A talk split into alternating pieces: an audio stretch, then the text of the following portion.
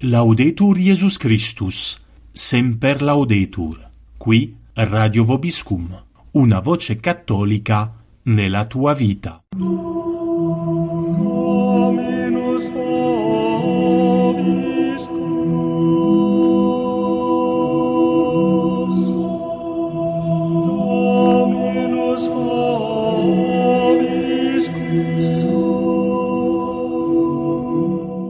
Siete all'ascolto del programma Catechesi a cura di Don Stefano.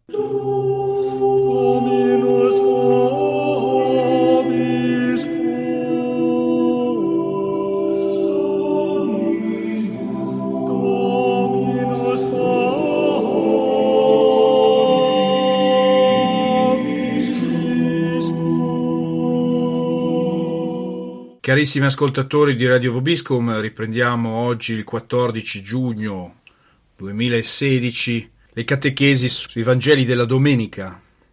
Vogliamo oggi in particolare con voi considerare un po' il Vangelo di questa quarta domenica dopo Pentecoste, e questo Vangelo è molto ricco di riflessioni utili al presente stato della Chiesa, al presente stato di crisi della fede.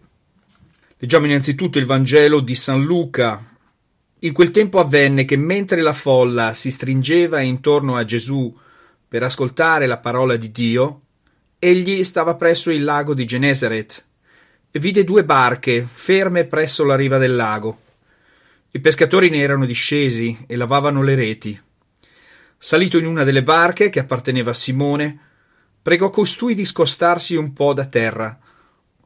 Poi, sedutosi, dalla barca istruiva le folle. Quando ebbe finito di parlare, disse a Simone: «Va al largo e calate le reti per la pesca». Gli rispose Simone: «Maestro, abbiamo faticato tutta una notte senza prender nulla, ma sulla tua parola calerò le reti». Avendolo fatto, presero una gran quantità di pesci e le loro reti si rompevano. Fecero cenno ai compagni dell'altra barca perché venissero ad aiutarli. Vennero e riempirono tutte e due le barche, tanto che quasi affondavano. A tal vista Simon Pietro cadde alle ginocchia di Gesù dicendo: «Allontanati da me, Signore, perché io sono un uomo peccatore». Erano presi infatti tutti da stupore, lui e tutti quelli che erano con lui, per la quantità di pesci che avevano presi, così pure Giacomo e Giovanni, figli di Zebedeo, i quali erano soci di Simone. E Gesù disse a Simone: «Non temere, d'ora innanzi sarai pescatore di uomini». E ricondotte a riva le barche e lasciata ogni cosa, lo seguirono. Carissimi ascoltatori di Radio Vobiscum, questo Vangelo è senz'altro molto incoraggiante in molte sue parti. Però se vogliamo capire bene cosa la Chiesa ci vuole insegnare tramite questo Vangelo, dobbiamo mettere in parallelo due pesche miracolose di cui i Vangeli ci parlano.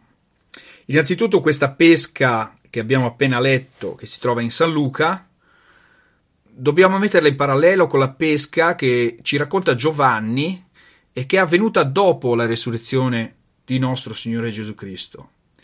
Cosa avvenne sul lago di Tiberiade dopo la resurrezione di Gesù? Gli apostoli tornarono a pescare appunto su questo lago, e anche in quell'occasione pescarono tutta la notte e non presero nulla. Arriva qualcuno che si presenta dalla riva e chiede agli apostoli se abbiano catturato qualche cosa. E gli apostoli rispondono molto tristemente, un po' come in questa pesca di San Luca, quando lavavano le reti senza aver preso nulla durante la notte. Gli apostoli rispondono ancora: «No, non abbiamo preso nulla». Allora il nostro Signore però nel Vangelo di San Giovanni dice ancora una volta: «Lanciate le reti a destra, lanciate le reti a destra, calate le reti a destra». E lì gli apostoli pescano 153 grossi pesci. Anche lì gli apostoli sono sorpresi da questa pesca, ma ci sono comunque delle differenze, delle analogie tra queste due pesche miracolose raccontate appunto uno da Luca e l'altro da Giovanni. I padri della Chiesa dicono infatti che queste due pesche miracolose rappresentano due stati diversi della Chiesa. Nella pesca di Luca, che abbiamo appena letto, è rappresentata la Chiesa militante, cioè la Chiesa militante fino al giudizio. In questo caso non si dice quanti siano i pesci, in questo caso non si dice se i pesci siano buoni o no, mentre nella pesca raccontata da Giovanni tutti i pesci che sono stati raccolti sono stati conservati. E addirittura Gesù prepara lui stesso, fa trovare agli apostoli altri pesci e del pane già preparato. Chiaramente tutto questo è detto in metafora. In questa prima pesca di San Luca, dunque, vediamo che la situazione è leggermente differente. Gli apostoli sono in difficoltà, non riescono a tirare su le reti, chiamano un'altra barca e questi pesci rischiano addirittura di strappare la rete. Nella pesca di San Giovanni invece le reti sono intatte, appunto perché queste due pesche rappresentano questi due stati diversi della Chiesa. La prima di Luca rappresenta la Chiesa militante fino al giudizio, mentre la pesca di San Giovanni rappresenta la Chiesa trionfante dopo il giudizio. Dopo il giudizio non ci saranno più pesci turbolenti oppure crisi tali per cui i pesci rischiano di rompere la rete. No, quelli che sono dentro alla rete, quelli che sono catturati dalla rete della grazia, sono confermati nella salvezza e non c'è più ritorno possibile o possibilità di sperimentare qualsiasi dubbio. No, la Chiesa trionfante dopo il giudizio conosce una pace perfetta, conosce una tranquillità perfetta e tutte le anime che sono prese dalla rete della grazia sono salve per sempre. Mentre in questa pesca di San Luca lo stato della Chiesa militante è del tutto instabile. La barca è appesantita da questa pesca. Cioè, che cosa rappresenta questa pesantezza della pesca? Questa pesantezza rappresenta il peccato, innanzitutto, peccato che appesantisce la Chiesa, purtroppo, la avvilisce, la umilia, le persecuzioni, anche chiaramente, che riducono anche l'azione della Chiesa, e poi soprattutto questo appesantimento rappresenta i cattivi cristiani che frenano purtroppo i buoni, che non vogliono lasciare i buoni cristiani fare la loro salvezza. E poi ci sono addirittura pesci che rischiano di strappare la rete, e questi appunto, secondo i padri della Chiesa presentati da Don Gerace, rappresentano gli eretici. I pesci che strappano la rete della grazia e della fede sono tutti quegli eretici che purtroppo non si vogliono lasciare imprigionare dai 10 comandamenti, dalla vita della grazia, ma vogliono essere liberi di fare quello che vogliono.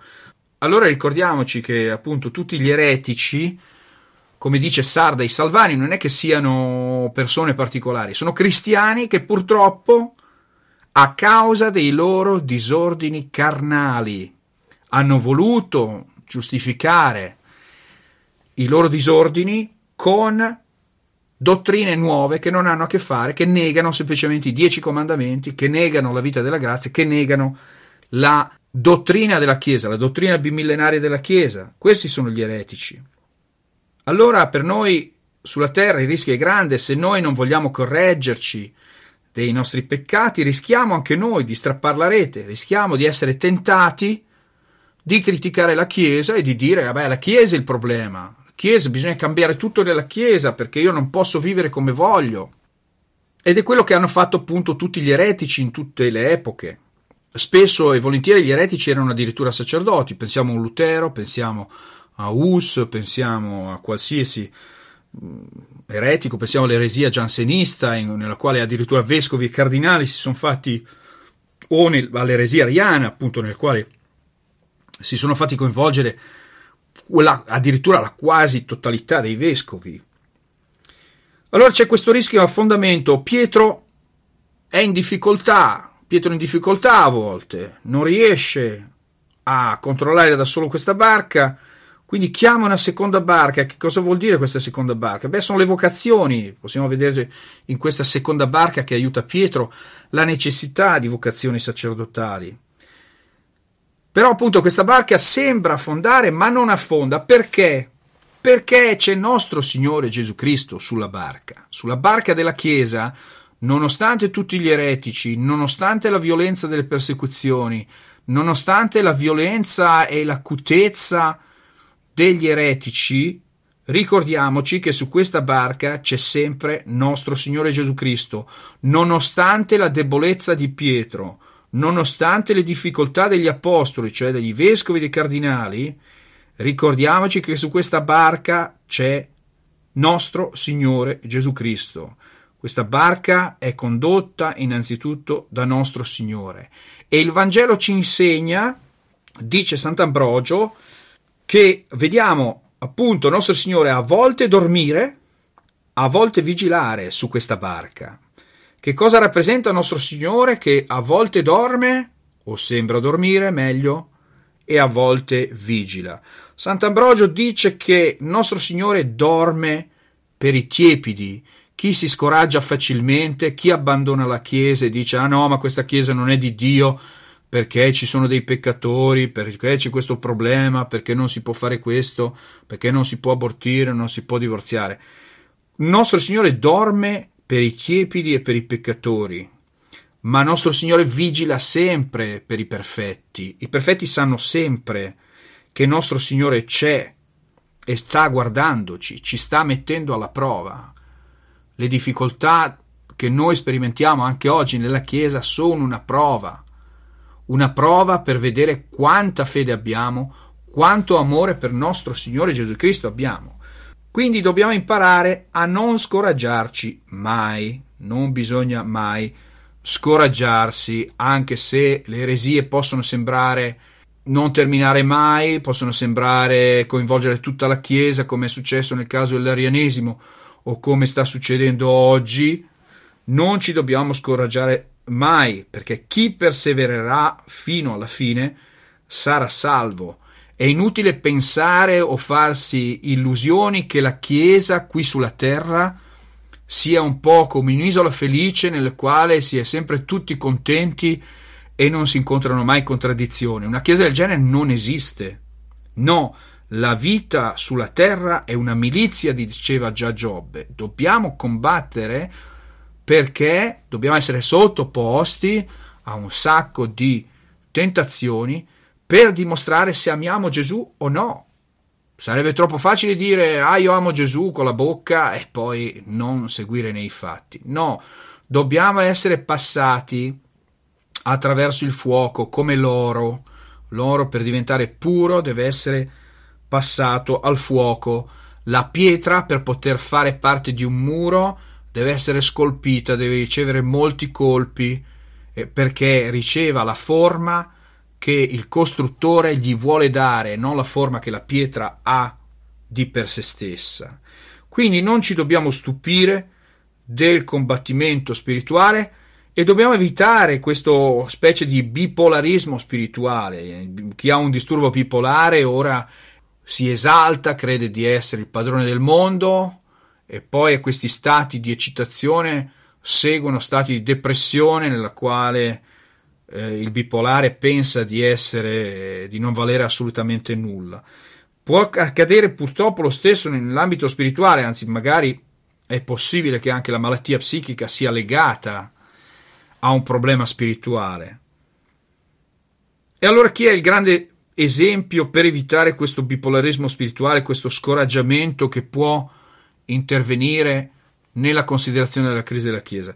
Grande esempio è la Beata Vergine Maria. La Beata Vergine Maria considerata sul Calvario prima di tutto e dopo la resurrezione. Cosa succede sul Calvario? Maria forse si scoraggia? No, non si scoraggia.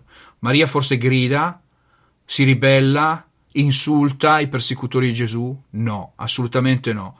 Non leva la voce, continua la sua preghiera per le anime e in questa maniera ci partorisce tutti sul Calvario.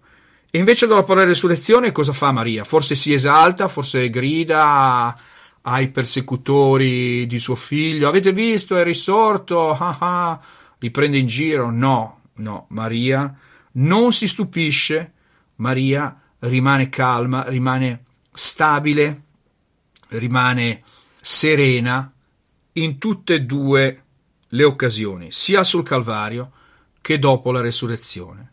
E questo deve essere anche per noi una grande lezione. Non dobbiamo scoraggiarci mai, dobbiamo imparare da Maria a non scoraggiarci sul Calvario e a non stupirci dopo la resurrezione, ma rimanere sereni, umili quando le cose vanno bene, così come dobbiamo rimanere pieni di speranza quando magari si presenta qualche croce. Questo è vero nella vita spirituale, che sia la vita spirituale al di fuori della crisi della Chiesa o nella vita spirituale in questo momento storico. Lo scoraggiamento, la tristezza non sono mai voluti da Dio, sono sempre tentazioni del demonio. Al contrario, il buon Dio ci riempie di speranza e noi possiamo aumentare questa speranza considerando tutte le grazie che il buon Dio ci fa, specialmente la grazia di avere la fede oggi, in questo periodo nel quale miliardi di persone purtroppo non l'hanno o addirittura la perdono. Noi dobbiamo al contrario incoraggiarci l'un l'altro e non stupirci né della prova né della resurrezione, così come ci ha insegnato appunto Maria Santissima sul Calvario e dopo la resurrezione. Carissimi ascoltatori di Radio Vobiscum, grazie per l'ascolto. Nel nome del Padre, del Figlio e dello Spirito Santo, così sia. Sia lodato Gesù Cristo.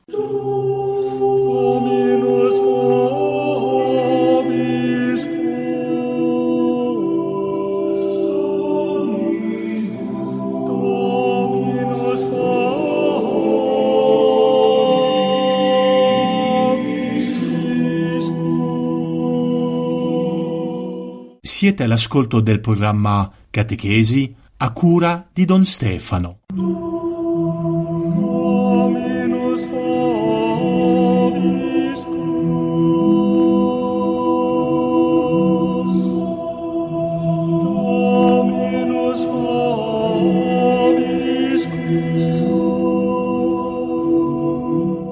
Laudetur Jesus Christus, semper laudetur. Qui Radio Vobiscum, una voce cattolica nella tua vita.